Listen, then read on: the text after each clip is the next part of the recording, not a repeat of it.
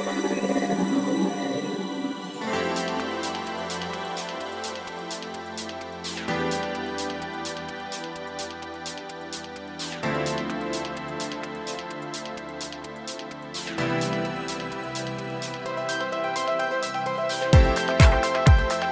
んにちはゆきです。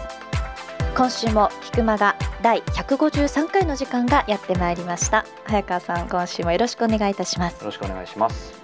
ということではい。先週ちょっとテンションが高かったんですテけどね。は 今週もまだまだ高いですからね、い。はい。なんか最近楽しいことというか変わったことありました？そうですね。あのまあ相変わらずいろんなところに行ってるんですけど、ええこの間そういえばもういつ行ったか忘れたんだけど、大阪に行ってね、はいちょっと某取材で、ええでいっつも大阪行くと困ることがあって、この人は大阪の人それこそまたあの沖縄の人だけじゃなくて敵に回すことが むしろ好きなんですけど、先に大前提で愛してますと言いたいんですが、あの大阪行ったことある？ありますよ。あの困ることない？ごめんなさい。大阪じゃないんですけど私もこの前京都で仕事をしていてやっぱりその地域によって全然色が違うなっていうのは思った。その人そこに住んでらっしゃる方のすごい積極的だったり、はいはガンガン来るじゃないですか、い。うん。関西の方って、なんか私全然人見知りだからもう話せへんねんって言いながらめちゃめちゃマイク離さないとかね。あそう。それごめんなさい。それで？な何を困ったんです？いやあのねそう。前置き長くなったんですが、エスカレーター。ありますね。あの東京人は、うん。えー、とこれちゃんとしたデータだったわけじゃない。基本的に左側通行、うん、とエスカレーター登るときに右を開けるよね、そうですそうです、だよね、うん、大阪逆だよねか。しかもその新大阪の駅とかさもうみんな忙しいえ中さ、ええ俺はそのスーツケース持ってさあほっと一息っていう時にいきなりみんなと違くて迷惑かけるみたいな毎回。あだからねもうそれが結構まあ悩みっていうのはちょっと大げさなんだけど困って。でこれなんで逆か知ってる？ー知らないです。あら意外。何何なんで？あのこれはほぼ間違いないと思うんだけど、はい。あの大阪万博昔あったでしょ、僕らが生まれる前のはず、にその世界標準は、はい。そのけつまり大阪仕様らしいのよ。だから、えー、とエスカレーターの時に左を開けるとかな。そうですね、うん。それに合わせてやったらしい。結構いろんなところで言われてるから多分間違いないと思うんだけど、えー。つまり大阪は世界標準と。すごいですね。グローバルに。そうそう。で面白いのがまああのねゆきちゃんなんかもこの東京近辺だろうしそうですね。ああの関東だとそ多分そんな差は感じないと思うけどこれね広島とかだとあの、ね、あんまりないの。どういうこと 右も左もない。へえでやっぱちょっと調べるとその大阪はもちろん特殊なんだけど、ええ。関東というか東京とか首都圏はその逆で、あとは西の方に行ったりするとこれ皆さんが逆に情報欲しいんですけど、ねえ。うちの県は違うっていうなんかねあんまり決まってなくてだから広島はあのごったに。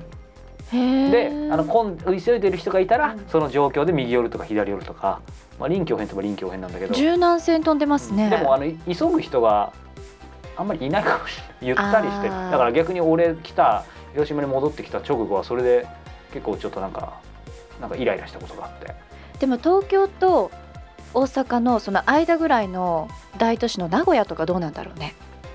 あそうだねね。俺も行ったことあるけどでもその大阪みたいなの感じたことがないってことはエスカレーターも何度も乗ってるけど多分やっぱり基本関的には東寄りなのかしら。うんへえ、そっか。これ皆さん聞いてる方ぜひお便り欲しいですねねそんな大阪の階段事情に、はいやっぱり今回も戸惑ってしまった早川さん。だから東京のオリンピックあるけどその時どうするのかなっていうのはねでも今から逆にって結構みんな混乱しますね。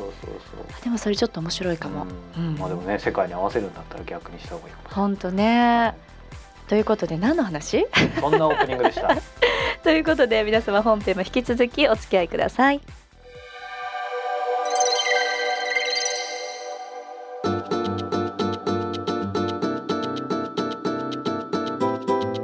続いては今月の菊間がインタビューです今月は吉本バナナさんはい。ということで先週第1回をお伝えしたんですけれどもあのーこの間ね初回の時にそのメールを返してくれたとか、ええ。まあ、そういう意味でなんかそのフラットな感じが吉本バナナさんって感じで、ね、今回はフラットつながりで一つだけ共有するとですね、はい。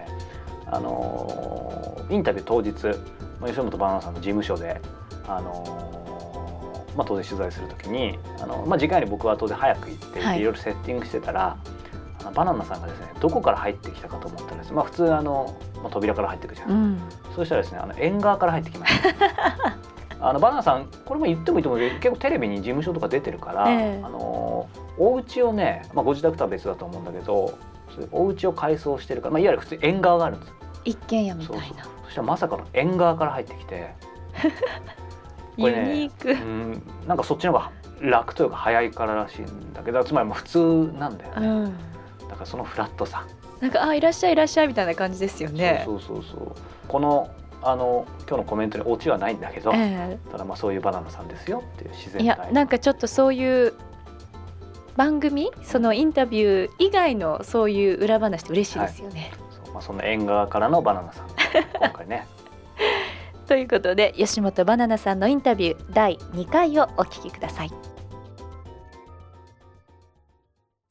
僕どこかでこれも読んだのかな？あのバナナさんがその初めは小説というか作家書くときにすみません言葉がちょっと正確じゃなかったら申し訳ないんですけど、うん、初めは自分のために、ある意味書いてたけどどこかでなんだろうなその今完全に今人のため、はい、特に若い人っていうふうに僕キーワードを見たんですけどそれはどの辺りからまた何かきっかけがあったのか自然となっていったのか。まあ、自然となったっていうのもあります、うん、20代とかやっぱり自分のことで頭がいっぱいだから、うん、まあそれをずっと書いて、うん、まあとにかく私は作家になる前って何してていいか分かんなかったんで。何してていいか分かんなかった、うん、学校とかは全然興味がなかったし 基本的に。いやいや通ってたし、うん、だからまあなってから、うん、からしばらくぐらいまでは、そのなんか恨みつらみっていうんですか、うん、辛かったなみたいなのを自分で癒すために書いてたんですけど、はい、その後はやっぱりまあかつて自分のようにこう辛かった人のために書こうかなと思うようになって。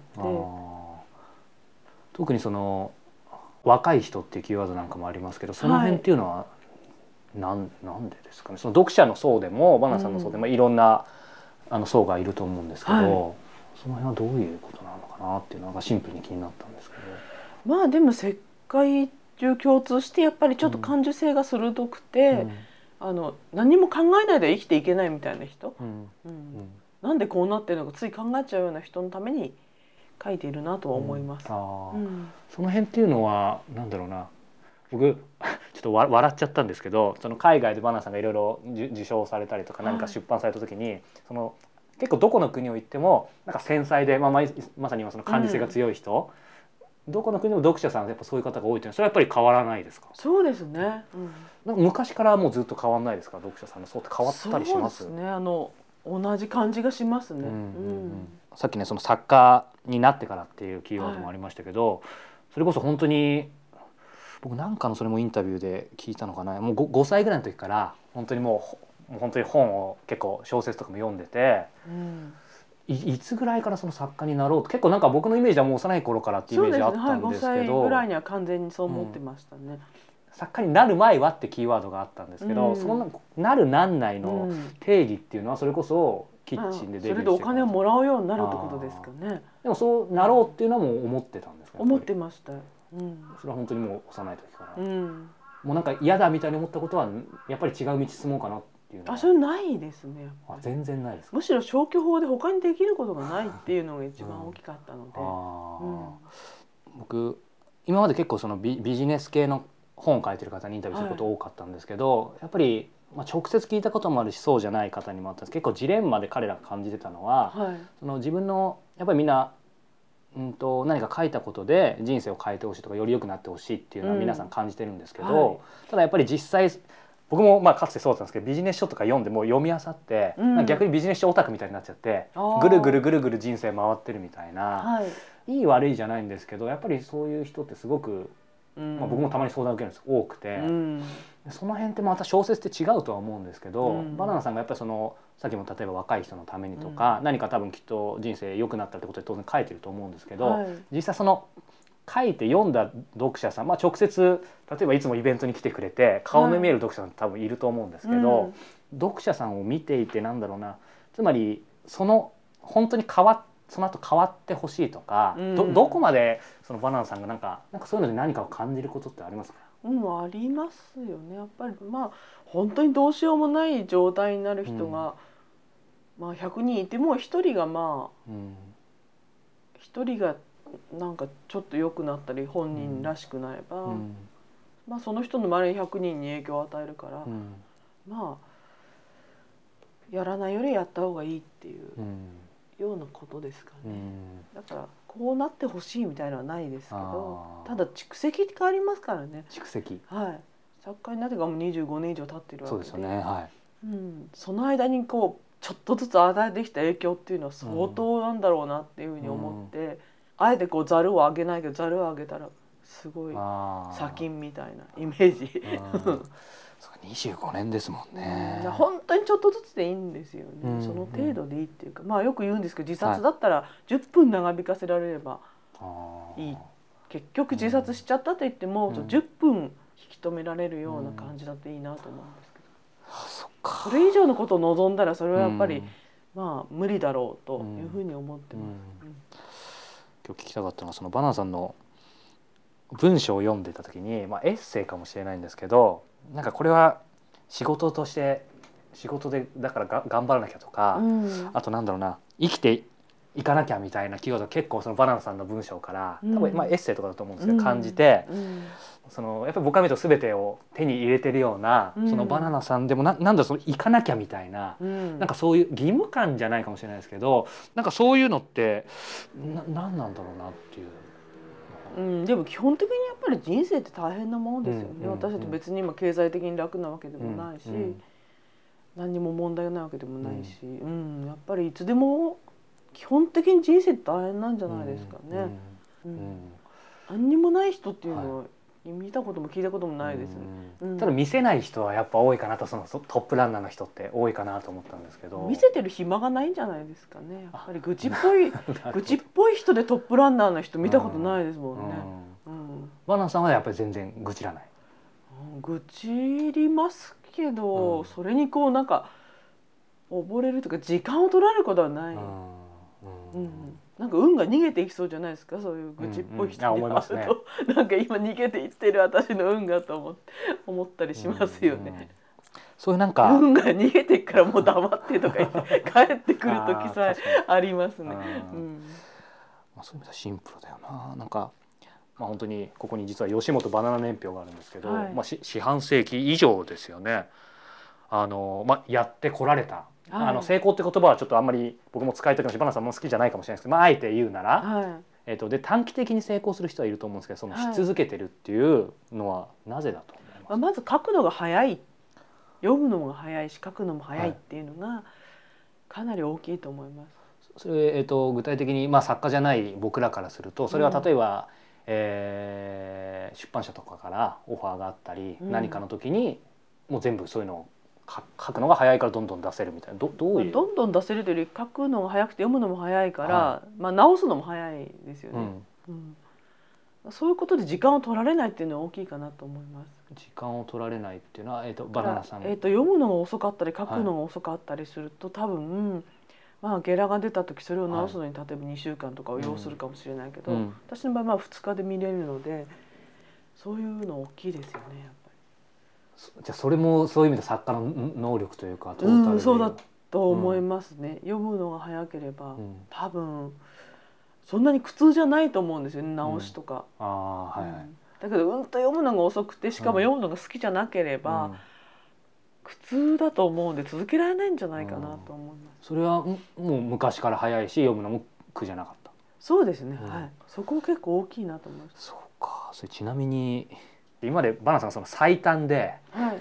これこんだけ早く書いたの自分でももう二度とできないぐらいなんか早く書けたできたみたいなのって。最短最短で最高に書いたのは一日で100枚。うん。原稿用紙、うん。えーとでもそれはちょっと疲れましたっていうかやらない。あんまり雑になるからい。結局直しに時間かかるから、はあんまりやりたくないことなんですけど。それちなみに作品名を挙げるとそれは何なんですか？何だったかな？いや何だったか覚えてないですねすごいな今日100枚いったかと思ったのを覚えてるだけで。それはなんか56年前ぐらいだかな。なんかそういう。時間がなかったんじゃないですかね。その近辺に。だからこの2日だけは取れるからはい。ちょっとや,、やっとこうって感じでん徹夜したら100枚、あ100枚いけるんだと思ったの覚えてますけどそれ最高でですよ。でも、まあ、ある程度やっぱ雑でうん。ゲラで時間がかかったのは覚えているので、はいまあプラマイゼロと思いますけど、う時間がない時だとその方法うん。があったなって、うん。うん。そう100枚ってありますけど手書きですかやっぱりじゃあ。ええ。原稿紙にしたらってことか。そうですね。それでもやっぱりそれこそ25年前とかは手手書きですよね。25年前もほとんどでワープロもあ初めの初めの一冊ぐらいじゃないかな手書きだったのあそうなんですね、確か23冊目からはもう完全にワープロ、うん。ワープロ専用機でしたけどワープロでした、手書きで何枚って言われてちょっと苦しいですね、うん。うん、今その、まあ、なぜやってこられたかっていうところでそのまあいい意味で僕のちょっと意表をつく今こお答えだったんですけど早いからっていう、えもうちょっとその逆にうんと、まあ、メメンタル的なところで聞きたいんですけど、やっぱりそのご自身を直接書かなくても、まあ、さっきもありましたけど多分作家さんみんなだと思いますけど、うん。自分と向き合う。で僕も作家じゃないですけどやっぱり今誰でも発信できる時代だから、はい。自分のことをまあ、えーそういう意味ではまあうん僕の場合ダイレクトに書くこともあるし、はい。もうこんなたまに書く月1書くだけでこんなしんどいのにっていうのを、まあ、バナナさんやられてて、でバナナさんもやっぱしんどいわけですよね。うんいやそうでもない。そそうでもない。うん、それは最最初から？うん、そうですね、うん、たださすがに、うん、一つの小説を書くときに一回必ず谷みたいのがあって谷。そんな中にいる間はやっぱ辛いですね、うん。ずっと宿題を抱えてるような、ん。それちょっと言語化するの難しいかもしれないですけどなんか差し支えながら、まあ、作品を挙げてもらってもいいんですけどどどういうことですか谷？というか一つの作品を書くにあたって、うん。自分の考えが浅かったところに必ず一つ突き当たるんですね。うん。うん、あの書いているのは相当表面的なことを書いてますけどはい、下は相当深くまで掘り下げてますからその掘り下げ方を間違えてる時、はい。ところに気づくんですね。必ず。設定この設定でこれはありえないなみたいなうん。ことに気が付く時があって、うんまあそういう時にそこをどう解決するかをうん。導き出すまではすごく辛いですね、うん。宿題持って歩いてる感じ。うんうんうん。うん。例えば「花のベッド」で「イルネッシュ」という小説だとしたら、設定的にはまあその特殊な田舎の村でペンションをやっていて、で割と近所の人と友好であるという設定で書いていたんですけれども、うん。つまりこの家はすごく近所に好かれていて、裏の家はものすごく嫌われていて、どうしてだろうねっていうような設定で書いてたんですけど、はい。待てこれで好かれてるはずがないっていう。いうなんか人間ってそういうもんじゃないよなっていうことに気がついた時に、その対比ができなくなったら、うん。面白みも減っちゃうわけで、うんうん。どういうふうに解決しようと思って結構悩みましたけど。それって結局覚えてるかんですけどな悩んだ期間ってどのぐらいだったんですか、一ヶ月ぐらいですかね。うん。やっぱ毎日かなんかか何かしら考えてる、そうですね。どうしたらいいんだろうなっていう。なんか一番書きたかったのはその大変なはずだったのに、うん。だから好かれてる家と嫌われてる家があって、うん好かれてる方はなんで好かれて嫌われてるなんで嫌われたのかっていうのを綿密に書こうと思って書き始めたのに、はい。この状況で好かれるっていうことは人間関係でありえないから、うん。本当におとぎ話になっちゃって、うん。リアリティが出なくなるから、うん。そのまず好かれてるって設定自体を取り消してそれに匹敵する面白いことを掘り出していかなきゃいけないわけで、それはすごく苦しかったですよう聞いてるだけで苦しいですね。そう。でしょそれを1ヶ月考えるわけですよなんか。これじゃあで一番書きたかったところを削んなきゃいけないわけだかうんらもうすごいつまんないし、うん。あそっか。うん、そのそれに匹敵する面白いことを自分の中で見つけなきゃいけないっていうのがなんか結構苦しかったです。そうか。やっぱ好かれてること書く方が楽しいですからね、好かれてるようだけど実はあんま好かれてないやっぱりっていうのを書くのは楽しい作業ではないので、なんかすごいそこは辛いところでしたが毎回そのようなことが起きるわけです、初め軽々しい気持ちで2期 A があってこっちは好かれたら面白いだろうなうん。みたいな。軽々しい気持ちで書き始めて、はい。待てよってなるわけで、うん。あそういうでもやっぱそういう感じが多いんですか？その、まあ、軽々しいっていう初めはそのそこから書き始めめてみて、それで気が付いたらもう戻れないから、うん。そっか今さっきバナさんおっしゃったようにねやっぱり読読んでる方としてはあもちろん深いんですけどなんかそのなんだろうバナナさんのこのまあおとぎ話風に読んでほしいからあえて。あえてだからそこは深く書かないようにして、うん。まあそのうちそういうのも書く時も来るんでしょうけど今の、うん。まあ方式だとうん。あんまり書かないかな。それももうちょっと言うと今の方式っていうのがそのうち書く時の方式っていうのは何が変わるんですか、ね、今は本当に全く偶話の状態で、要するに人を刺激しないように書いてるわけですけど、うん、うん。それが人を刺激するすような。るような時代が来たらそういうふうにするかなと思って、うん、その時代っていうのはもう来そうなんですか？こうまだ全然感じないですね。うん。まだ感じない。うん。まあ、自分のニーズうん。社会に対すとってのうん。自分のニーズを見るに、うん。まだちょっとこあうちょっと癒しだなみたいな。ーあーなるほどね、うん。その社会にとっての自分のニーズってありましたけどそれってどうやって感じるんですかね？そんなしょっちゅうねもちろん何万人何十万人いる読者と接するわけじゃない中で、なんとなくじゃ社会の情勢ですか？情勢、うん別に新聞読んで情勢なわけじゃないですもんね。と空気、まあ空気ですか。ね作家はみんなそうじゃないですか。ね、うん。ある程度ね。まあ、そそこがままあ才能って言っちゃうとそこで一言で終わっちゃうと思うんですけど、ななんですかね。もうもうちょっともし何か僕らが分かるような。うん。でも例えば村上春樹さんの読者と私の読者はちょっとかぶってるところがあると思うんですけど山田恵美先生とか村上龍先生とかちょっとかぶってないですよね。でも逆にその二人はちょっと読者にかぶってますよねきっと、うん。そんなような感じですよね、うん。そういうふうに考えていくと何が求められているかがうん。分かるというか、うん。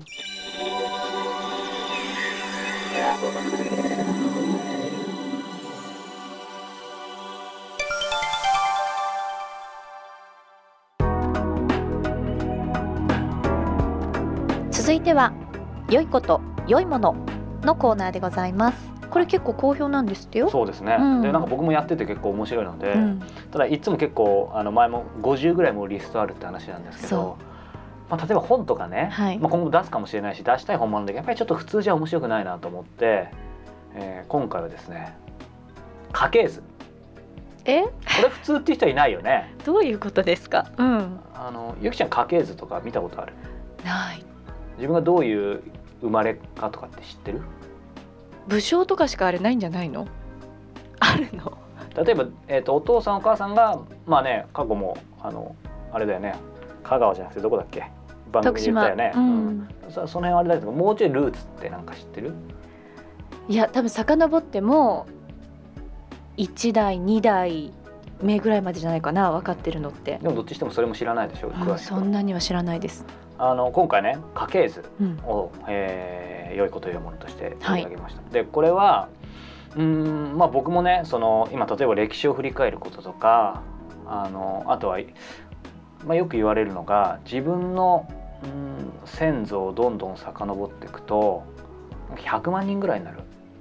そのだから直径のを何個か遡るとなる。っていう。でもさそんななんかそんな感じしないじゃん。しないですね。特に数字の弱い僕らとしては。でもあのさ1の2乗のその2乗2乗2乗していくとなんかすごいことになるってあるじゃん。なんか富士山の高さぐらいになんかなるみたいなさ。で、えーとまあ、それはいいんだけど、まあ、僕もいろんなインタビューした人とかいろんな人のつながりでやっぱり家系図を作った方がいいって言われてあとこの年になるとやっぱ親孝行とかいろんなことを考えるじゃん。えでその時に、まあ、シンプルにとにかく家のルーツを知るとなんかいろんなことが分かる。えうーんっていうことで、まあ、ちょっと興味が単純にまずあったっていうのもあって、あの深い意味はないんだけど作ってみたいな自分の両親、作ったんですか？うへえ。ん、で作るとさ家系図って作るとしたらどうやって作る？え？どういうこと、ゆきちゃんならどうやって作る？じゃあ今ゆき家うん。お父さんお母さんの、まあどういけばいいんだろうね。自分からこう上にこう上がっていくんでしょ？そうそうそうそうまずどういうどれぐらいの紙を用意していいかがわからない。うんまあそのくらいは自分で考えるって話なんだけど 具体的な手法。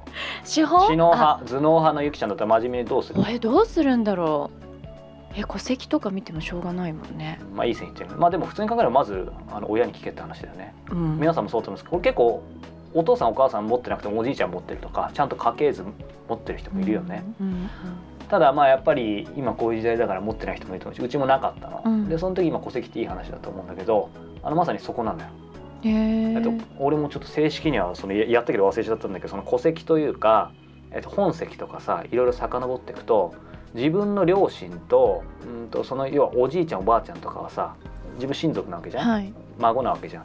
だからそれはその役所少なくてもお父さんお母さんの本籍地のところに行けばえーと、それ家系図作成のためって言ったらその1代上2代上ぐらいまでかな。教えてくれんだよ。でそうすると例えば生年月日とか例えば分かんないけど仮におじいちゃん A さんという人が、えーと、例えば話では、うんまあ、どこでもいいや鎌倉って聞いてたけどそれは転籍してきてもともとは九州にいたとかさそういうことも全部分かったりとか、まあ、あとはやっぱりこういう時代だからねもともと昔は結構その養子になったりとかさ、家を絶やさないためのそういういろんなことがあってっていうのが分かってさ、うんうん。で結構その俺も、まあ、細かいことは割愛するけどその親から聞いていて例えばおじいちゃんここ出身よって言ってたんだけどでうちの親もそう思ってたんだけどいろいろ遡ってたら全然違うところがルーツだったりとかさ。でめちゃめちゃ面白くて、ね、ただすごいやっぱ大変なのよその遡るのが、うん、あの戦後かな？なんかやっぱりそのもう戦前のは全部そういうのってもうなんかやめちゃったらしいの役所として管理も大変だから、だからよっぽどお寺の檀家さんとかそういうのだったら過去のまで残ってる人はいるみたいなんだけど普通の人はそのせいぜいひいおじいちゃんぐらいまでしか遡れない、うん、でもそれをやっぱり遡っていくことでこれはね作った人なら言えると思うけどちょっとうまく伝わるか分かんないんだけどその遡ること自体がなんかねその自分のルーツとか先祖の供養というかさそれにすごい結びついてる感じがして、当たり前がよく自分が生まれたのはそのなんだろう奇跡だって言うじゃん、うん、でも正直さあそうだなありがたいなぐらいじゃん。日々。でもそれ見るとその自分のお父さんお母さんそのお父さんお母さん、うん、そのお父さんお母さんぐらいまで見てても、うん、その誰一人がその子供を産むまでの間に死んでたら当たり前けど今の自分っていないわけ。そうね、でそれがさっき言ったように江戸時代ぐらいまでいくとなんか100万人ぐらいなのかちょっとよくわかんないけどその直系の家族だって、えー、だっておじいちゃんおばあちゃんで4人いるわけでしょ？そうね。8人？そうよ。で倍々に増えていくわけじゃん、うん、だからなんて言うんだろうな。やっぱりそのルーツを探ること自体でその例えばおじいちゃんこういうところ出生だったとかも分かれば面白いしさ、うん、で自分の親もさやっぱりそれ見せてあげて親とかも知らないことあるしさおじいちゃんおばあちゃんも知らないことあるからあの喜ぶかもしれないし、うん、もちろんいろんな逆にネガティブな過去も見えてくるかもしれないけど やっぱりそれを知ることでさ今の自分があるんだなっていうのは分かると思うし。うん。まあ何よりこれは本当に今言ったようにその過去が全てつながってるっていうのが見えるから、あのシンプルに面白い。そして結構その役所をこう遡っていろいろいろんなだから僕なんかずっと横浜だと思ってたけどいろいろ他のとこだったから、うん、そういうの他の役所にいろいろこう連絡してやり取りするのも面白いし。面倒くさいけどね。だ結局半年ぐらいかかったかな作るの。あ本当、うん、でもやっぱり見えないものがいろいろ見えてくるのでぜひ皆さん家系図うん、うん、まあなんかこの間宇宙の話もしたし今回歴史だけど、ね、やっぱりそういうものを知っとくっていうのはこの年にしてようやく遅まきながら大事かなと。いやいいお話でしたね。ぜひぜひ。ということで良いこと良いもの今回は家系図作成についてお話しいただきました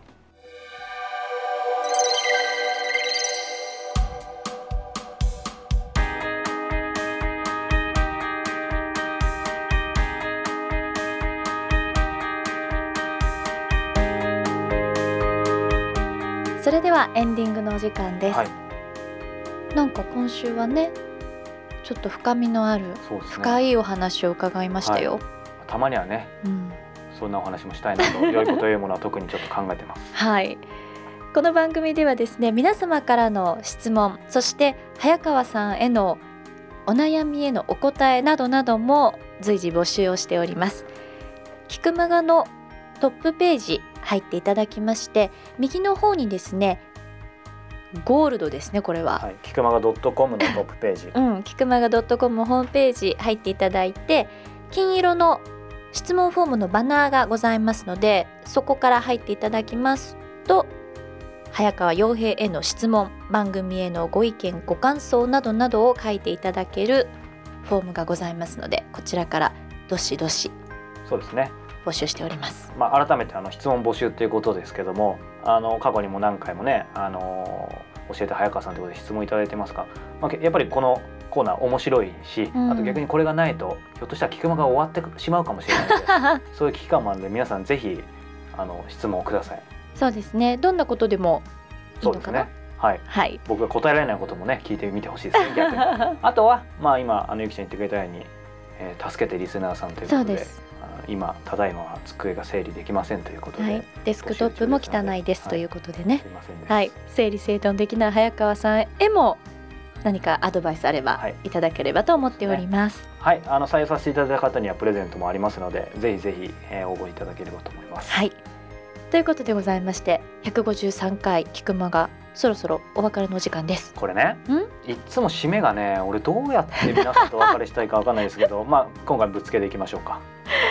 というわけでございますのでまた次回もお耳にかかりたいと思います。さよなら。